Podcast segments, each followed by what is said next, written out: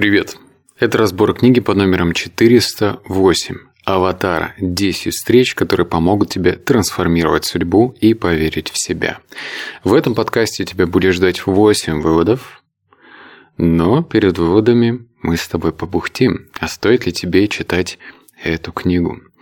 Это уже четвертая книга Владимира Древса, которая попала ко мне на разбор. Я начинал с миллионера с хорошей кармой, потом перешел к ментальному алхимику, затем коснулся сердца льва и вот, наконец, аватара.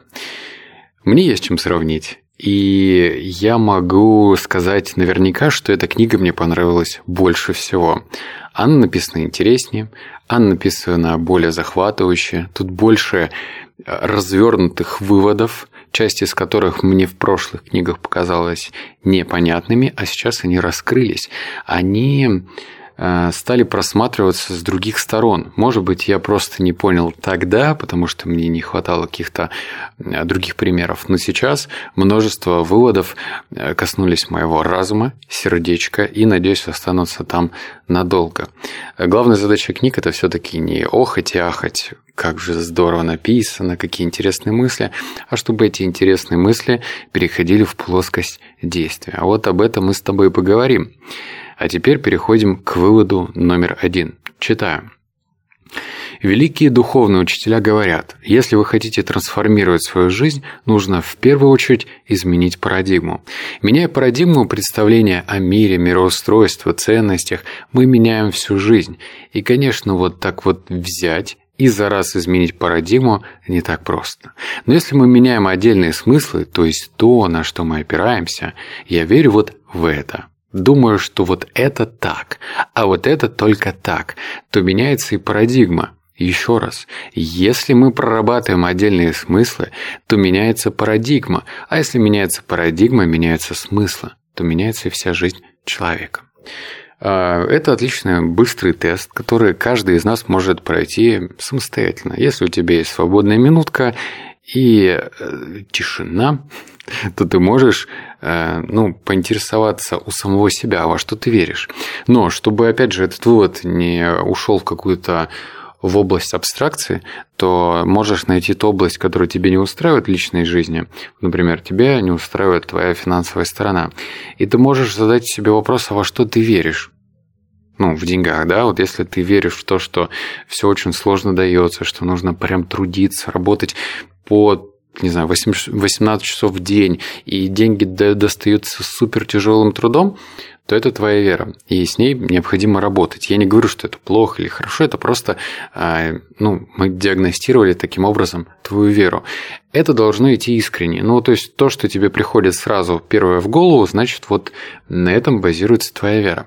А потом ты можешь внимательно посмотреть на вот эти свои установки, веру, и подумать, а устраивает ли она тебя? Потому что с верой можно работать по-разному, но об этом будут следующих выводов. Читаю вывод номер два. А сейчас ты говоришь эти слова, что-то пробуждает во мне. Ты говоришь, что у Бога на каждого есть идеальный план. И я подумал, а вдруг и на меня тоже? Я бы хотел, чтобы это было так, ведь у Ника вообще нет рук и ног, а у меня есть. И он столько достиг. Это странно, но я толком никогда не задумывался о Боге. Мне не была интересна эта тема. Это нормально. Именно поэтому и возникают такие переломные моменты. Когда ты выручаешь себя Богу, то Бог начинает вести себя и показывать, что у него для тебя есть абсолютный план. Но я же далеко не идеальный, не абсолютный, или как ты это называешь? Твое представление о себе – вот оно и есть не абсолютное. А верное понимание, что Бог создал каждого, абсолютно. И когда человек понимает это, он просит, Бога вести его. Неабсолютность заключается еще и в том, что мы пытаемся сделать что-то сами, своими, не, своим неабсолютным умом и разумом. Но когда нет связи с Богом, у нас это не получается. А когда связь с Богом есть, то все, что ты делаешь, обретает абсолютную природу. И ум, и разум, и твое тело. Все, что было для тебя не абсолютно при связи с Богом, обретает ее. Когда связь с Богом налажена, то все налаживается, и ты понимаешь, что все хорошо. Ты предаешься Богу и говоришь «Веди меня, Господь». Это первое, что нужно делать, и тогда Бог начинает вести тебя по жизни. Мне такие выводы даются, ну не то, что прям с трудом, но нелегко. А, когда такие трактовки Бога происходят, я не то чтобы атеист, я меняю свою точку зрения периодически. А, это, наверное, нормально. Я точно знаю, что кто-то есть сверху, а, допускаю, понимаю, но мне просто тяжело это дается. Это знаешь, вот, ну, ты во что-то веришь, знаешь, но все равно тебе со скрипом это дается. И здесь мне очень понравилась трактовка абсолюта. Вот мы можем, например, рассматривать себя внешне, ментально, как-то духовно, э, физически, психологически и думать, что ну вот мы не идеальны, вот в нас вот это плохое, то не так работает и так далее. Но на самом деле Бог создает нас абсолютным. Но мы Абсолют понимаем только тогда, когда чувствуем связь с Богом. То есть, если мы живем в рассинхроне, вот, например, как я привел пример с самим собой, да, что я не до конца верю, то я не могу чувствовать себя абсолютным.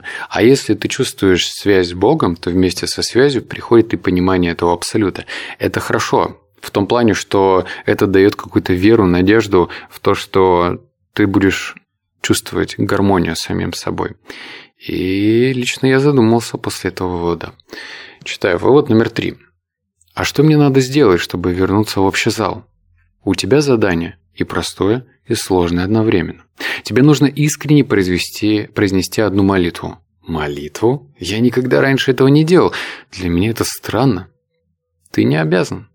Я понимаю. Гарри задумался. Ну хорошо, я попробую. Не знаю, правда, насколько это будет искренне. Искренность тут самое главное. Без нее ты не сможешь вернуться. Все-таки это первый раз, ты понимаешь? Он снова замолчал. Хорошо. Думаю, я готов. Что надо говорить? Дорогой Господь, пожалуйста, я твой. Прими меня, веди меня. Я твой, пожалуйста, веди меня. Дорогой Господь, пожалуйста, я твой. Прими меня, веди меня я твой. Пожалуйста, веди меня, проговорил Гарри дрожащим от волнения голосом. Прекрасно, у тебя получилось, улыбнулась Канна. Улыбнулся Канна. Повторяй эту молитву как можно чаще и начни просто наблюдать своим телом, за своим характером. Просто начни наблюдать. Я бы в этом выводе не выписал бы его, если бы вот не концовка. Потому что молитвы, они, конечно же, всегда имели место быть в наших и религиях, и в нашей жизни. Но здесь формулировка про обрати внимание, как реагирует твое тело. Если ты произносишь что-то искренне, то велика вероятность, что ты почувствуешь такую внутреннюю реакцию. Она может по-разному проявляться. У кого-то начинает дрожать коленки, у кого-то потеть ладошки, кто-то чувствует холодок по спине. В общем, реакция. Если эта реакция есть, наблюдай, рассматривай, смакуй ее и Возможно, вот эта вера, она, точнее молитва и вера в эту молитву будет крепчать еще больше. А если крепнет вера в эту молитву, то и реализация того, что ты говоришь, увеличивается, вероятность увеличивается. И вот на этом месте можно прям смело поставить лайк, так что не стесняйся. В Телеграме это делается легко. Вывод номер четыре. Голоса затихли. Мир снова ожил, и послышался голос Гапала. «Как человек передается мне, так и я вознаграждаю его. Каждый во всем следует моим путем, о сын Притхи». Так говорится в этом древнем стихе. Понимаешь? Как человек передается мне. То есть, насколько человек передается Богу, настолько он верит Богу, насколько доверяет ему. Так он человек и вознаграждает. Ох, как-то все очень философски. Не уверен, что понял, о чем ты. Все просто, дорогой. Бог разворачивает мир к тебе той стороной, в которую ты хочешь верить. Например, если ты веришь, что Бога нет, Он даст тебе все знания для того, чтобы доказать, что Его нет. Если же ты веришь, что Бог есть, Он тебе все покажет и докажет, чтобы ты пришел к Нему. Если ты веришь, Э, в своей жизни, что что-то не должно существовать, он тебе даст доказательство, что все это иллюзия, а не правда. А более практичные примеры есть не с такими высокими материями. Конечно. Давай на примере денег. Если ты считаешь, что быть богатым – это плохо, тебе на каждом шагу будет встречаться информация, которая это подтверждает. Он тебе даст видео, тексты, тебе этого будет просто а, так. Тебе это будет просто встречаться, и ты будешь себе доказывать, что быть богатым – это плохо. Если же ты веришь, что быть богатым человеком – это хорошо, то ты начнешь видеть богатых людей, которые помогают людям, которые жертвуют миллионы для того, чтобы строить какую-то инфраструктуру бескорыстно для других людей. Ты увидишь много интересного. Поэтому очень важно то, во что мы верим. Потому что здесь и говорится. Потому-то здесь и говорится. По вере нашей дано нам будет. Вот это косячнул я знатно в конце, но, думаю, смысл понятен. Он очень сильный этот смысл. В том плане, что э, те же самые атеисты, агностики и верующие, каждый из нас, неважно к какому лагерю мы себя относим, мы находим подтверждение э, в нашем поиске. То есть все зависит от э, поисковой строки. Да, сейчас секундочку. Если ты, скажем, ищешь, вот давай более практично тебе пример приведу. Если ты ищешь э, вбиваешь такой запрос «вред кофе», то ты получаешь статьи, в которых написан вред кофе. Если ты в поисковую строку вбиваешь «польза кофе», то тебе появляются в первую очередь статьи с пользой о кофе. И какая-то вот такая стопроцентная истина, она очень зыбкая. Она, наверное, приходит только через личный опыт, через личное понимание. Вот если уж я коснулся темы кофе, то вообще все это бессмысленно. Польза, вред. А, важна прежде всего твоя, твое внутреннее самочувствие. Э, твоя внутренняя реакция. То есть, если ты чувствуешь себя хорошо, и вот это хорошо э, имеет долгосрочный окрас, то есть ты можешь трезво оценить, что да, тебе как бы первые 15-20 минут хорошо, когда кофеин сработал, ну а дальше, например, ты чувствуешь, наоборот, апатию, раздражительность, э, тремор, то это нехорошо. То есть ты можешь состыковать множество чувств на длинной дистанции и сделать уже вывод, основанный на своем ощущении. Вот это классика. Вот это классно. Вот жить так, самим проверять какие-то истины и для себя решать, что хорошо, что плохо. Вот, наверное, так и надо жить. Ну, как мне кажется. Вывод номер пять. Здесь, в этом мире, нет ничего плохого. Он просто соткан из наших желаний. И все, что тут происходит, происходит исходя из наших желаний и последствий наших действий в прошлом. Вот тебе простой пример. Представь, что мы заехали в красивую, чистую квартиру, но через какое-то время начали испражняться в углу. Все разрушать, выливать нечистоты. Скажи мне, можем ли мы ругаться за это на Бога и говорить, как это Бог допустил, чтобы моя квартира превратилась в свалку? Кажется, я понимаю, о чем ты. Мир сам по себе в изначальном виде неплох, но то, как мы с ним обращаемся, то, что мы в нем делаем и чего мы желаем, создает все, что мы потом называем злом и агрессией. Я правильно тебя понял? Лучше и не скажешь. Гапал был явно доволен. Понять Бога Понять все, что здесь происходит, одна из твоих главных задач. Когда ты поймешь план Бога, ты поймешь, почему тут все происходит именно так, и получаешь и получишь полное умиротворение. Потому что увидишь, что оказывается все нормально. Пожалуйста, попробуй погрузиться в это понимание. Проговори эти слова внутри себя. Бог является лучшим другом, а значит, все, что происходит в моей жизни, происходит и по Его воле, и по Его милости. Даже то, что кажется мне плохим и негативным, на самом деле окажется чем-то хорошим и полезным для меня. Этот вывод, э, так сказать, по тонкому льду, потому что в нынешних событиях, реалиях, э, ну, я думаю, сейчас все понимают мою завуалированную речь, про что я не хочу касаться, чтобы не словить какую-то агрессию. А, потому что разные обстоятельства бывают, есть кризисы, войны, э, и они были всегда. Вот абсолютно всегда, будь это геноцид или прям просто нападение одной страны на другую. Я не знаю, как это трактовать в нынешних реалиях. Хочется как-то обойти эти острые углы.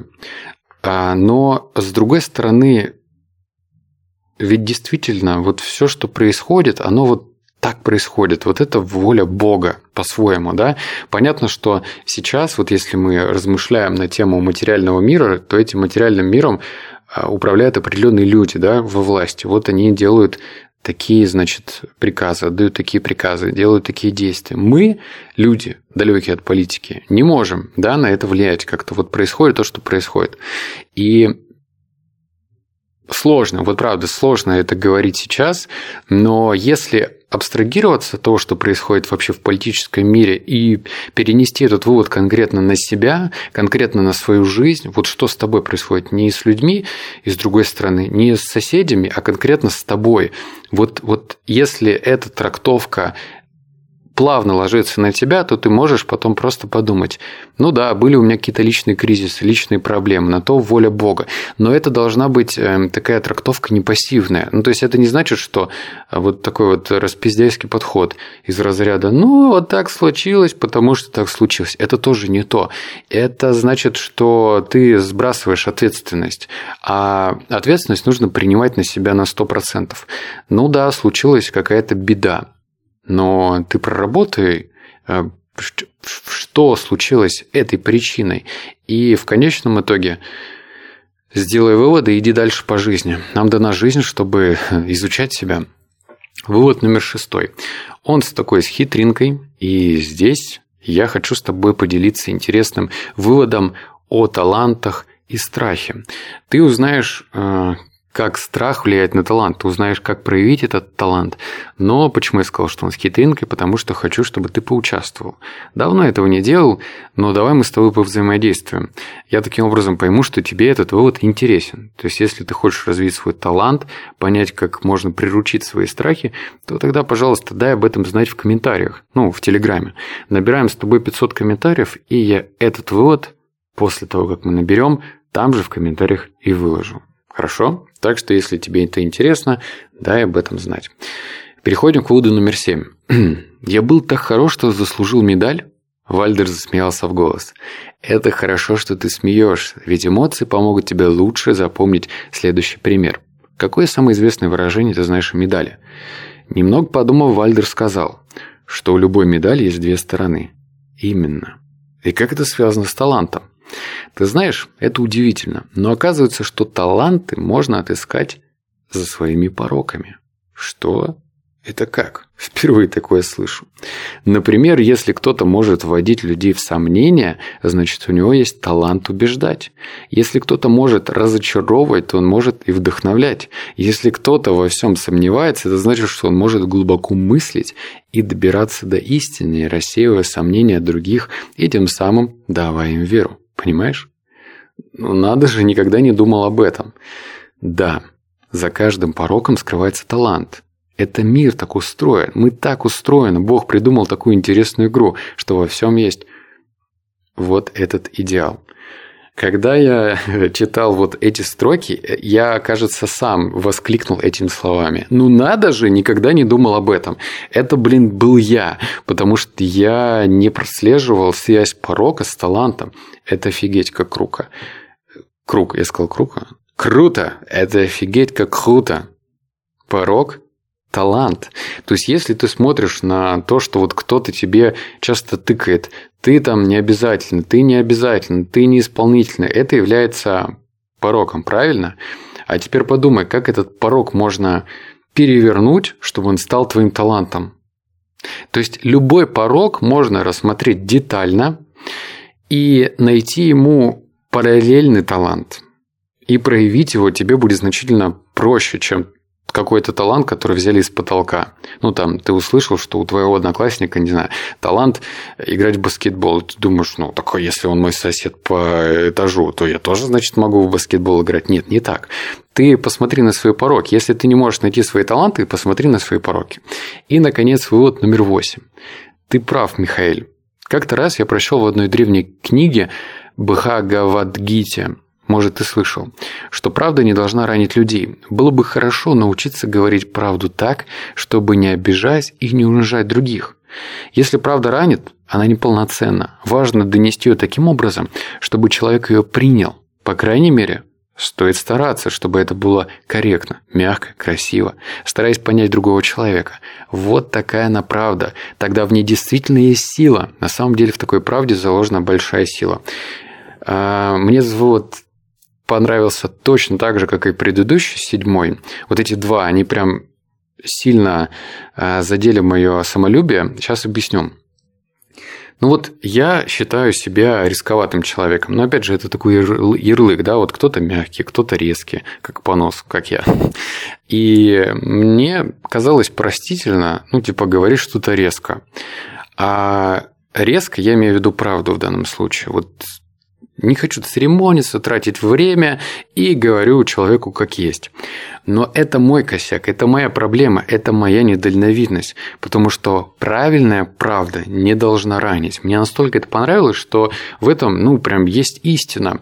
Если ты, ну, человеку вываливаешь всю правду, как ты видишь, и он обижается, в этом твоя вина.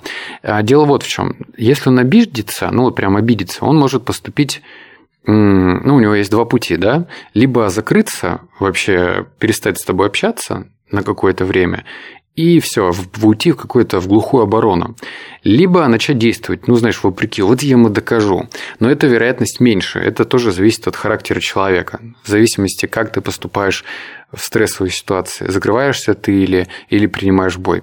Но если у тебя есть шанс донести до человека правду в мягкой форме, то тогда, возможно, получится диалог – ну, то есть во время диалога рождается какая-то истина, рождается решение, чем вот этот деспотический метод, типа «ты толстый».